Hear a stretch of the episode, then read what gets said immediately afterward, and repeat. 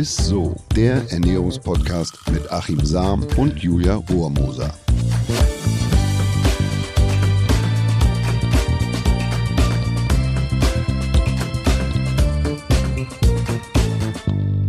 Hallo und herzlich willkommen zu ISSO, dem Ernährungspodcast mit dem Ernährungswissenschaftler Achim Sam und mit mhm. mir, der, der Julia, Julia Rohrmoser. ich sag's jetzt auch mal mit diesem R. Ja, ich bin äh, super gespannt auf die heutige Folge und das Thema, denn es geht mh, mm, um den Darm und dessen Bewohner. Das hört sich sehr Richtig. Charmant an. Richtig, liebe Julia. Und ja. der, der, alte Grieche, und damit meine ich nicht meinen Lieblingsgriechen Spyros aus dem Kuros hier ums Eck, oh. sondern keinen geringeren ja, als Hippokrates, der hat 400 vor Christus schon gewusst, alle Erkrankungen beginnen im Darm. Und was Hippokrates damals schon ahnte, lässt sich heute durch moderne Analysetechniken und durch Studien immer besser wissenschaftlich bewegen und belegen. Und dabei rückt die Darmflora, also das sogenannte Mikrobiom, damit meint man die Besiedlung des Darms mit Billionen winziger äh, Organismen immer weiter in den Fokus mhm. der Forscher. Also das wird immer weiter erforscht. Es gab Zeiten, da wurde die Darmflora lediglich für Magen-Darm-Probleme verantwortlich gemacht. Kennt ja jeder von uns. Ja. Aber heute ist das Mikrobiom nahezu für alles verantwortlich. Also äh, nicht nur fürs Immunsystem, sondern äh, Entstehung von Übergewicht, Stoffwechselstörungen und selbst mit unserer Stimmung und der Auswirkung aufs Gehirn wird das Mikrobiom und die Darmflora in Was? Verbindung gebracht. Das ist okay, total irre. Ja. Und deshalb machen wir heute eine kleine Exkursion nach Darmstadt. Okay. Und, und wir haben uns dafür einen äh, der besten, ich würde sogar sagen, den besten Tourguide eingeladen, nämlich den Internisten, den Gastroenterologen. Das ist kein äh, Restaurantkritiker, sondern ein Facharzt für Magen-Darm. Mhm. Den Ernährungsmediziner, Weißbrotverschmäher und wie ich erfahren habe, Kreismeister im Badminton, Professor Dr. Christian Siener. Lieber Christian, wir kennen uns schon ein paar Jahre und deshalb gibt es das Du, also nicht wundern ja. zu Hause. Ja, hallo. Ähm, was, ja, ist, hallo. was ist dran am Darmzitat von äh, Hippokrates? Was willst du sagen? Ja. Ja, liebe Julia, lieber Achim, erstmal vielen Dank, dass ich heute dabei sein darf.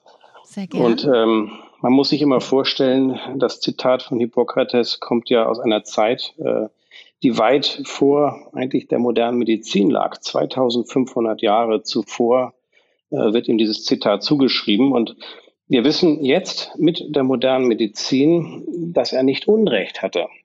Es ist in der Tat so, wie du sagst, ähm, die meisten der zivilisatorischen Erkrankungen, die wir haben, werden in Verbindung mit dem Mikrobiom mittlerweile auch diskutiert. Und mhm. das ist auch, wenn man sich die Pleiotrope oder die Funktion mal des Mikrobioms mal anschaut, wie vielfältig das ist, dann ist das, finde ich, auch gut verständlich. Es ist ja nicht nur so, dass das Mikrobiom Energie aus unserer Nahrung herauszieht, sondern zum Beispiel auch an der Produktion überlebenswichtiger Vitamine beteiligt äh, ist. Also B-Komplex zum Beispiel, Vitamin K, wird ähm, entweder durchs Mikrobiom gebildet oder so umgewandelt, dass wir es nutzen können. Ähm, darüber hinaus haben wir ganz fantastische, so finde ich, Daten in den letzten Jahren gewinnen dürfen über die Rolle des Mikrobioms im äh, Bereich der Immunregulation. Mhm im Bereich des Zuckerstoffwechsels. aber du ähm, sagst, aber entschuldige, wenn ich dich unterbreche, aber Christian, du sagst, ähm, das ist ja relativ jung, also was Hippokrates da vor tausenden von Jahren letzten ja. Endes schon, also ist, ist ja eigentlich, der Darm lag ja lange Zeit ziemlich brach und man hat es ja schon reduziert eigentlich so aufs Thema mhm. Immunsystem oder naja, man hat einfach äh, auf, auf, auf den Bauch. Äh, wie, wie lang, wann ploppte das denn so hoch? Also wie, wie kam so diese, diese Forschungswelle, in der du ja eine, eine sehr wichtige und, und, und mitführende Rolle spielst, denn wann kam das so auf? Jetzt wieder? Naja, eigentlich muss man, muss man ähm, sagen, dass das nie vom, vom Radar der zumindest Internisten ähm, verschwunden war. Mhm. Gibt, gibt da ähm, auch Anfang des Jahrhunderts bereits ganz spannende auch Beobachtung äh, bis hin zur Stuhltransplantation äh, und, und diese Dinge, die man äh, bei Durchfallerkrankungen äh, muss man mhm. damals sagen, ausprobiert hat. Aber so richtig hat das Ganze vor 15 Jahren, möchte ich sagen, an Fahrt gewonnen, mit Einzug neuerer Sequenzierungstechnologien, also mit Verfahren, die es uns mittlerweile ermöglichen, sehr, sehr dezidiert auch die, unsere Mitbewohner zu charakterisieren. Und das hat dem ganzen Thema Aufschwung gegeben, zusammen jetzt auch noch mit zum Beispiel weiteren Analyseverfahren wie der Analyse von, von Metaboliten äh, in einem, in einem Screening-Verfahren. Ähm, das heißt, dass wir nicht nur auf ein oder zwei Metaboliten schauen, sondern mit einer Analyse Methode 300, 400, 500 Meter pro Liter, also Stoffwechselprodukte uns anschauen können, ähm, ja, ist da unheimlich viel Fahrt reingekommen in das Thema. Aber man hat vor Jahren schon, hm? da muss ich nochmal einhaken, weil ich es so spannend finde, man hat vor Jahren sozusagen schon eine Stuhltransplantation gemacht. Also jetzt nicht einen Küchenstuhl, sondern den Stuhlgang. Äh, und und äh, was war der Zweck? Dass man sozusagen ein gesünderes Mikrobiom in ein schadhafteres transplantiert mit der Wirkung von besserem Immunsystem, bessere Reaktion ja. auf den Stoffwechsel? Oder? Ja, also traditionell, man kann da ausholen. Das ist schon im alten China praktiziert worden, Aha. und zwar zur Behandlung von Durchfallerkrankungen. Ähm, das geht dann auch über das Thema Transfaunation, so hat man das genannt. Also man hat britische Schlachtrösser mit dem Stuhl, so sagt das zumindest die Legende, ähm, dann von Hannoveraner Pferden, die dann aus Hannover letztendlich dann importiert wurden, behandelt und die sogenannte mhm. equine Diarrhoe, also die Durchfallerkrankung bei Pferden behandelt. Mhm. Ähm, naja, und dann hat man gesehen, das war Anfang der 50er Jahre, dass wir einen besonderen Krankenhauskeim haben, äh, Clostridium difficile, der macht eine relativ hartnäckige, wiederkehrende Entzündung im Darm. Gerade in den Krankenhäusern, in Pflegeeinrichtungen ist das ein großes Problem.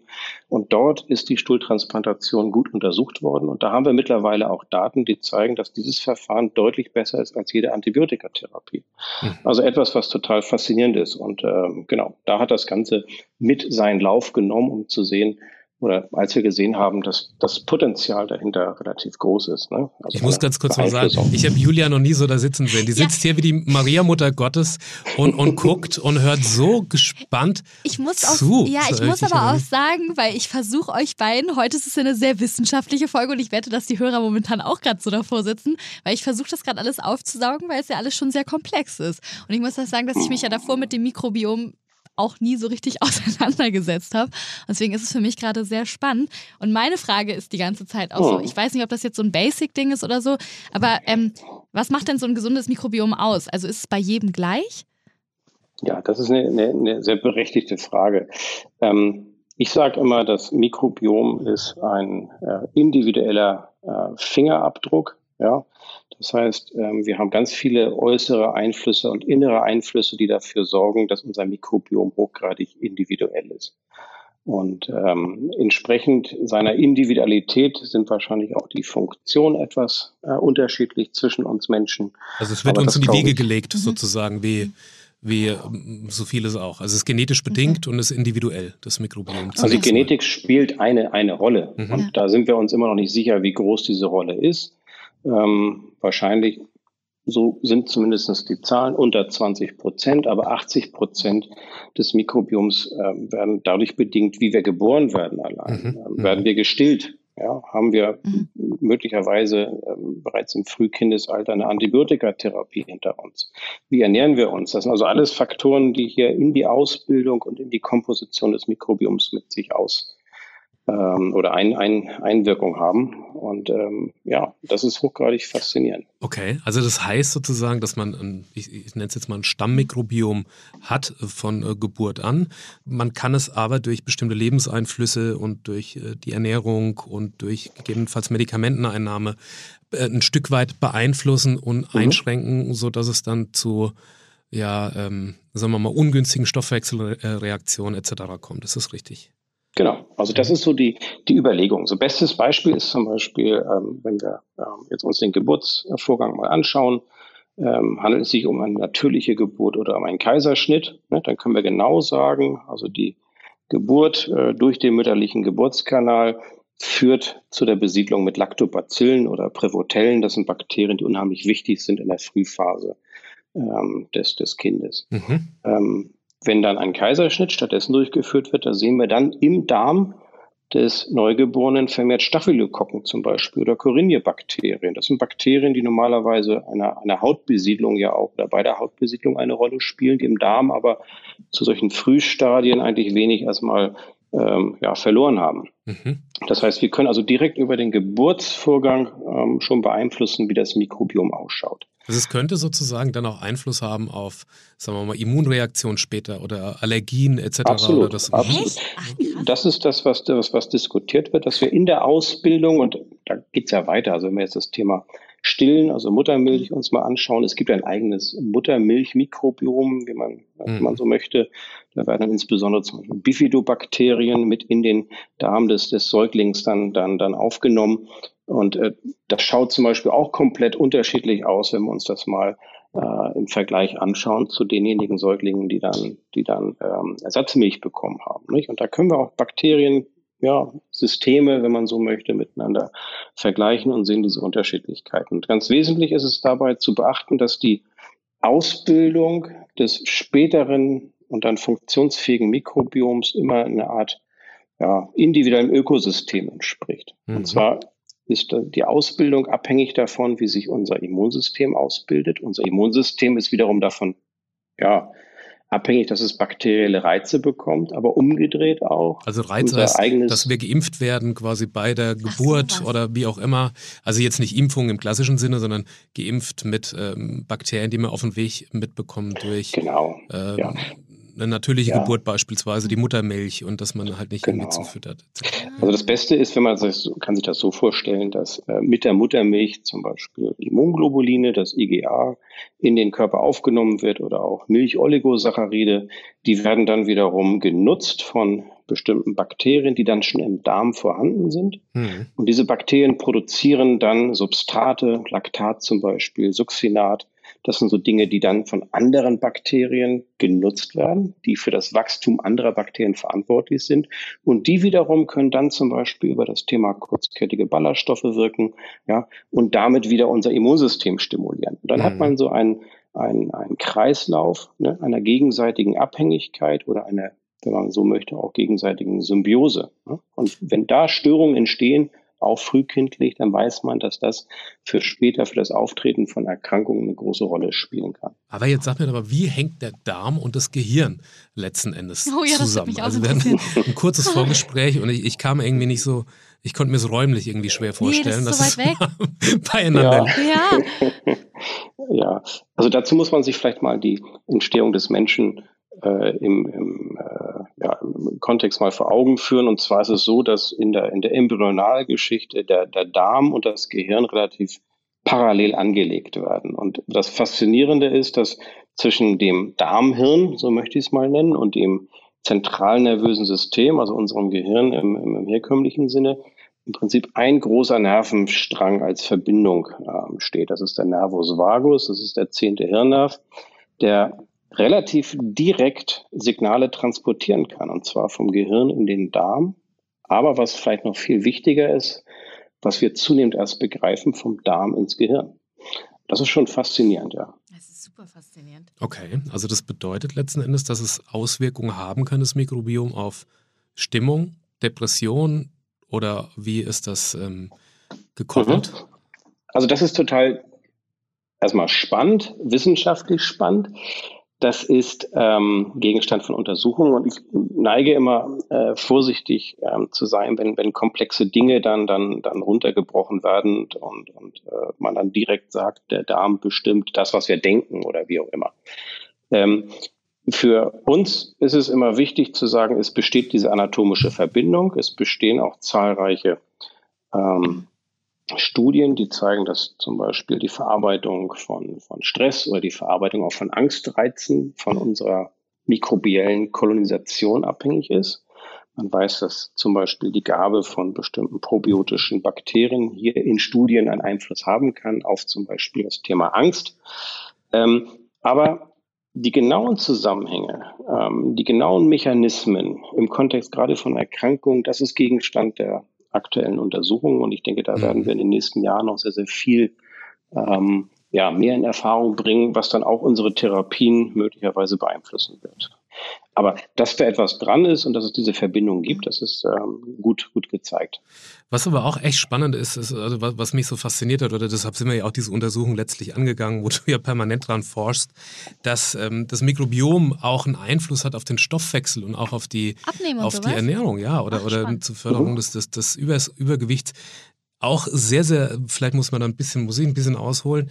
Ähm, es ist so, dass es ja Zwillingspaare gibt, eineich, die ähm, ja quasi mit der gleichen Voraussetzungen auf die Welt mhm. kommen, würde ich jetzt mal so sagen, die aber trotzdem in der Reaktion auf bestimmte Lebensmittel völlig kontrovers sein können. Das heißt, das andere, der eine reagiert auf ein bestimmtes mhm. Lebensmittel mit einer äh, Glucose, sozusagen höherem Glukosespiegel oder Insulinausschüttung als der andere. Und das ist ähm, ein interessanter Angang, dass also nicht die Genetik oder das Blut mhm. da eine große Rolle spielt, sondern ähm, ihr gesehen habt letztlich, dass das Mikrobiom damit mit entscheidend ist, wie es zu den Stoffwechselreaktionen oder zu einem ja, zu einem Überfluss oder zu Fehl, äh, äh oder zu maßlosen Ausschüttungen von Insulin kommt. Fasse ich das so richtig zusammen oder bin ich da ja. auf dem Holzweg? Nee, nee, äh, Achim, da bist du ganz, ganz richtig. Wobei wir es relativieren müssen, das ähm, ist jetzt ja, du hattest jetzt die, die Zwillingsstudie erwähnt, die jetzt ja im Juni des letzten Jahres veröffentlicht worden ist, die eine Fortsetzung ähm, einer, einer ersten Studie von 2015 ähm, wiedergibt. Dort hat man tatsächlich das ganz stark auf das Mikrobiom äh, zeigen können, dass also wir eine individuelle mhm. Verstoffwechslung identische Lebensmittel haben. Das heißt, wenn du etwas isst, das haben wir ja getestet, nicht? Du isst ein Stück Weißbrot, ich esse ein äh, Weißbrot, dann, dann sind wir in unserer Stoffwechselantwort da komplett unterschiedlich. Hat das was mit ähm, der Anmoderation von ja, mit dem Weißbrotverschmäher? Weißbrotverschmäher. Ja, ich habe mich schon das gefragt, ist tatsächlich so. was damit auf ja, sich hat. Ich, ich kläre kurz auf, mit Weißbrotverschmäher meine ich damit, dass Christian auch, äh, und, oder wir saßen damals zusammen und haben, haben ähm, quasi besprochen, was man da so machen kann in dem Bereich an, an Forschung und Wissenschaft. Und Christian hat diese Tests natürlich schon an, an vielen anderen Menschen, unter anderem auch an sich, äh, äh, hat er das untersucht und hat äh, wohl gesehen, korrigiere mich, wenn ich da falsch liege, dass du einen besonderen Ausschlag hast bei Weißmehlprodukten mhm. oder bei Weißbrot, wo man dazu sagen muss, dass es, dass du fast die Ausnahme bist, weil es auch viele gibt, die bei Vollkornbrot eine hohe Ach, Stimulation haben letzten Endes und dass du dann euren Campusbäcker sozusagen verschmäht hast und da nicht mehr hingegangen bist und allein anhand äh, dessen, dass du das weggelassen hast, das heißt die Weißmehlprodukte, hast du einige Kilo abgenommen und hast dich dann in kurzer Zeit zu einer äh, Figur der Marke makellos äh, oh, etabliert. Ich bin neidisch. Ja, also cool. letzteres müssen andere beurteilen und ich würde auch nie sagen, dass ich unseren äh, Campusbäcker äh, gescheut habe. Es ist ein äh, sehr guter, ähm, hier auch, auch Lübecker Geschäftsmann und mittlerweile Freund. Also das würde ich nie sagen. Ich habe das Sortiment etwas äh, vielleicht ähm, ähm, ja, anders interpretiert mhm. und mir das in dem Repertoire ausgesucht, ähm, für das meine Stoffwechselantwort in diesem Falle geeigneter war. Das haben wir auch nochmal mhm.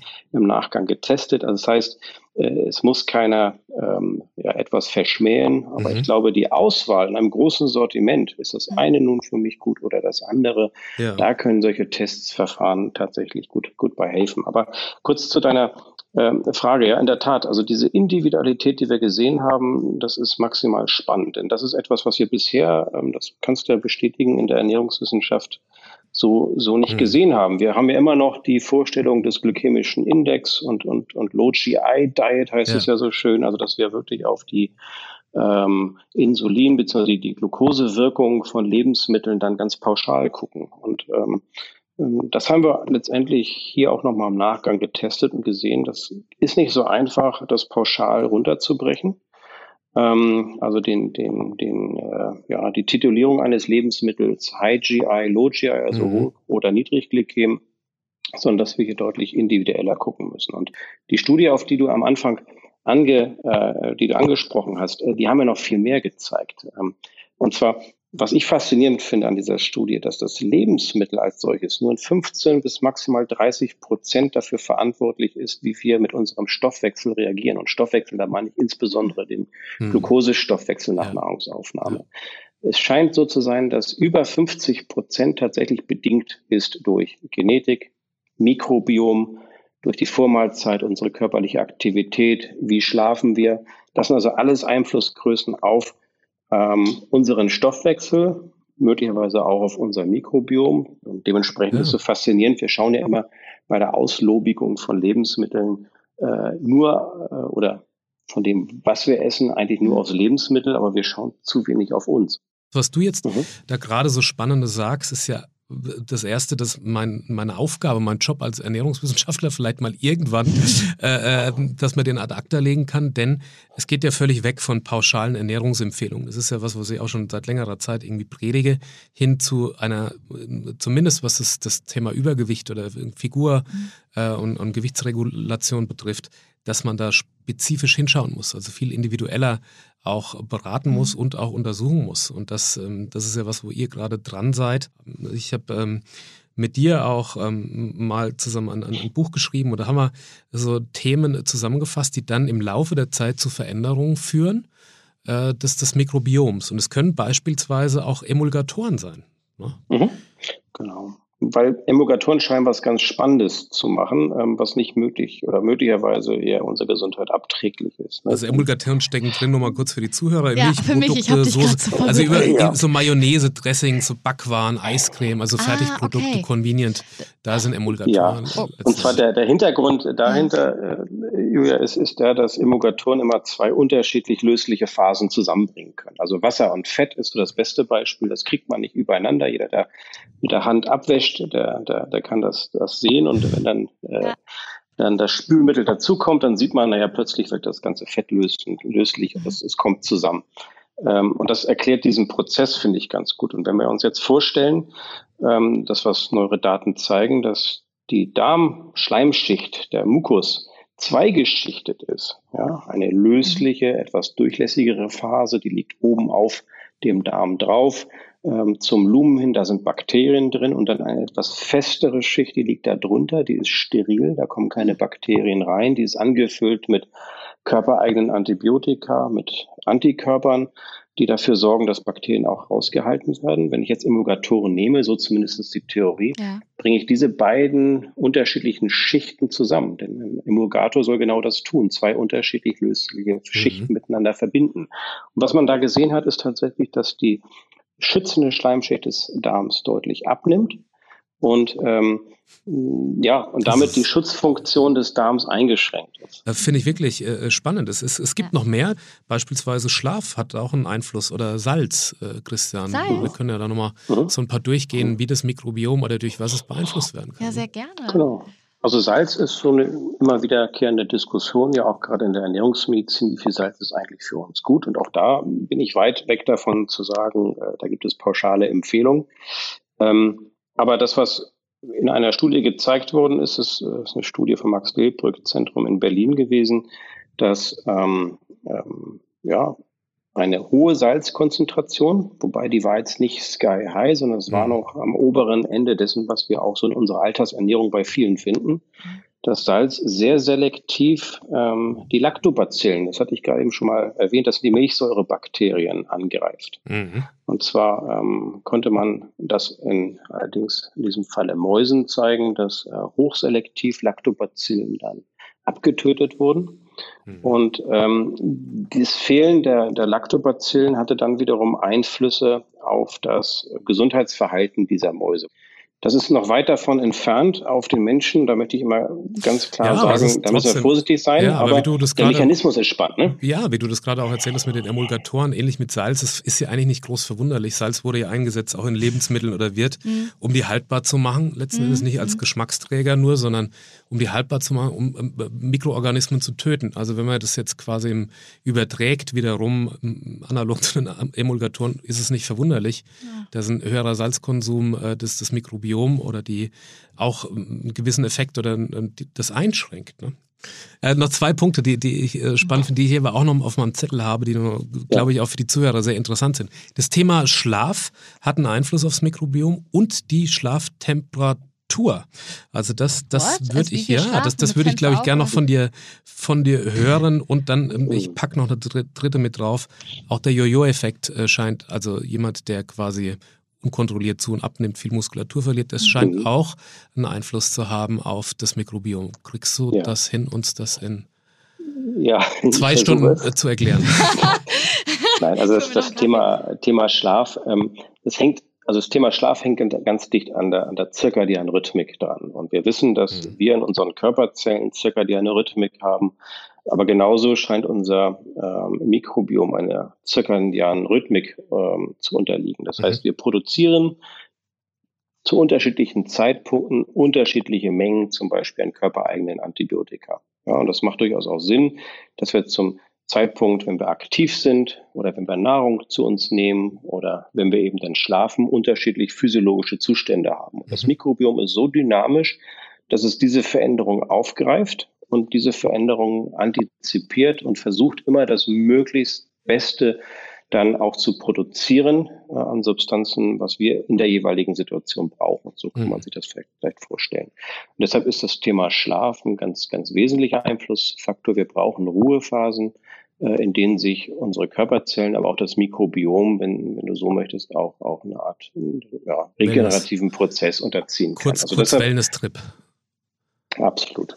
Und dann, so, da ist es nicht gut, wenn es zu warm ist, sozusagen. Gut, das ist wiederum in Kombination mit Schlaf, äh, sei es erstmal dahingestellt, aber das Thema der Thermoneutralität, so würde man das übersetzen, spielt da tatsächlich eine Rolle. Auch da waren wir an einer Studie beteiligt, die gezeigt hat, dass wenn zumindest Mäuse an ihren Wohlfühlpunkt temperaturmäßig kommen, das heißt, sich ganz relaxed ähm, in ihrem Käfig bewegen, weil sie sagen, ich, ich, ich schwitze nicht, ich friere nicht, ähm, und das weißt du als Ernährungswissenschaftler ja, dann ist der Energieverbrauch am geringsten. Ich brauche mhm. keine Energie aufwenden für entweder Wärmeproduktion oder mhm. ich muss keine Energie hm, aufwenden, um, um letztendlich Schweißproduktion anzu, anzustoßen. Mhm.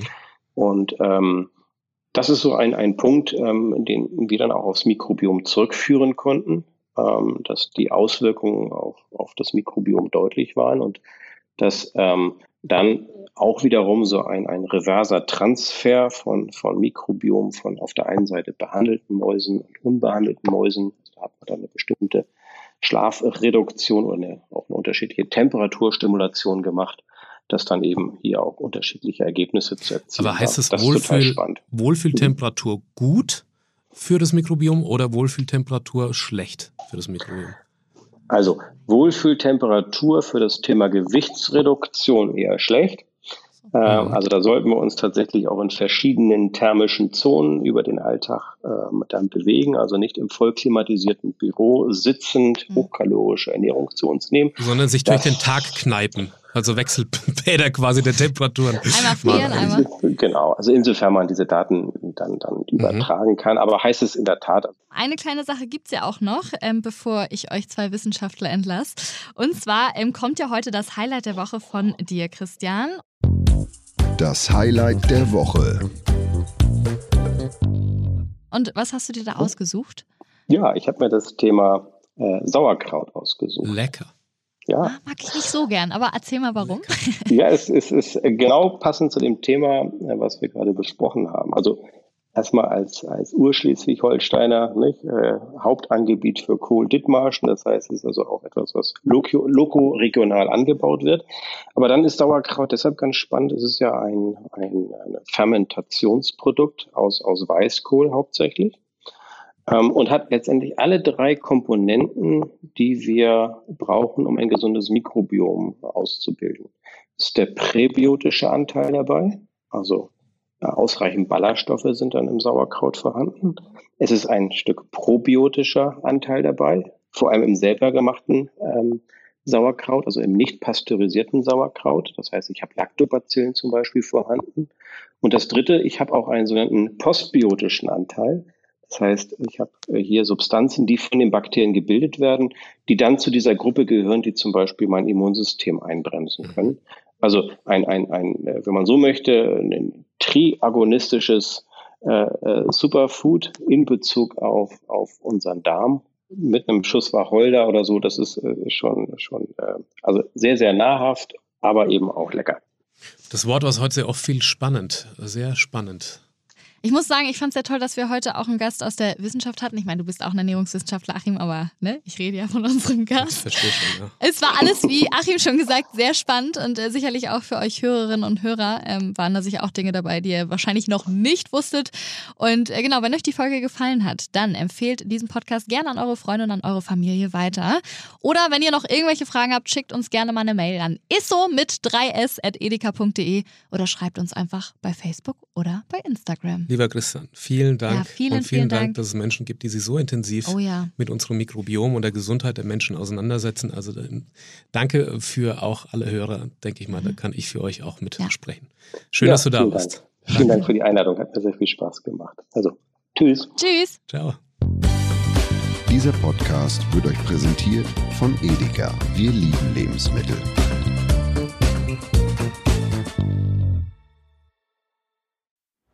Es folgt eine Podcast-Empfehlung.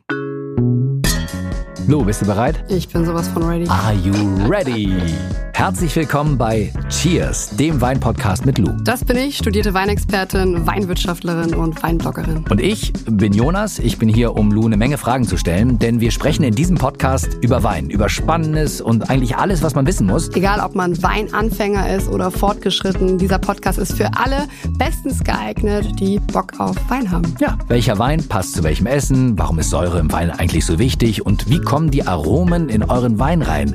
Und warum spuckt Lou nach dem Probieren immer wieder alles aus? In kurzen und knackigen Episoden gibt es genau auf diese Fragen die passende Antwort. Und ab und an gibt's auch noch Gäste. Und wenn ihr Fragen habt, dann schreibt sie uns an cheers.edeka.de. Jeden Montag gibt's eine neue Folge, überall da, wo es Podcasts gibt. Und ich würde sagen, Cheers.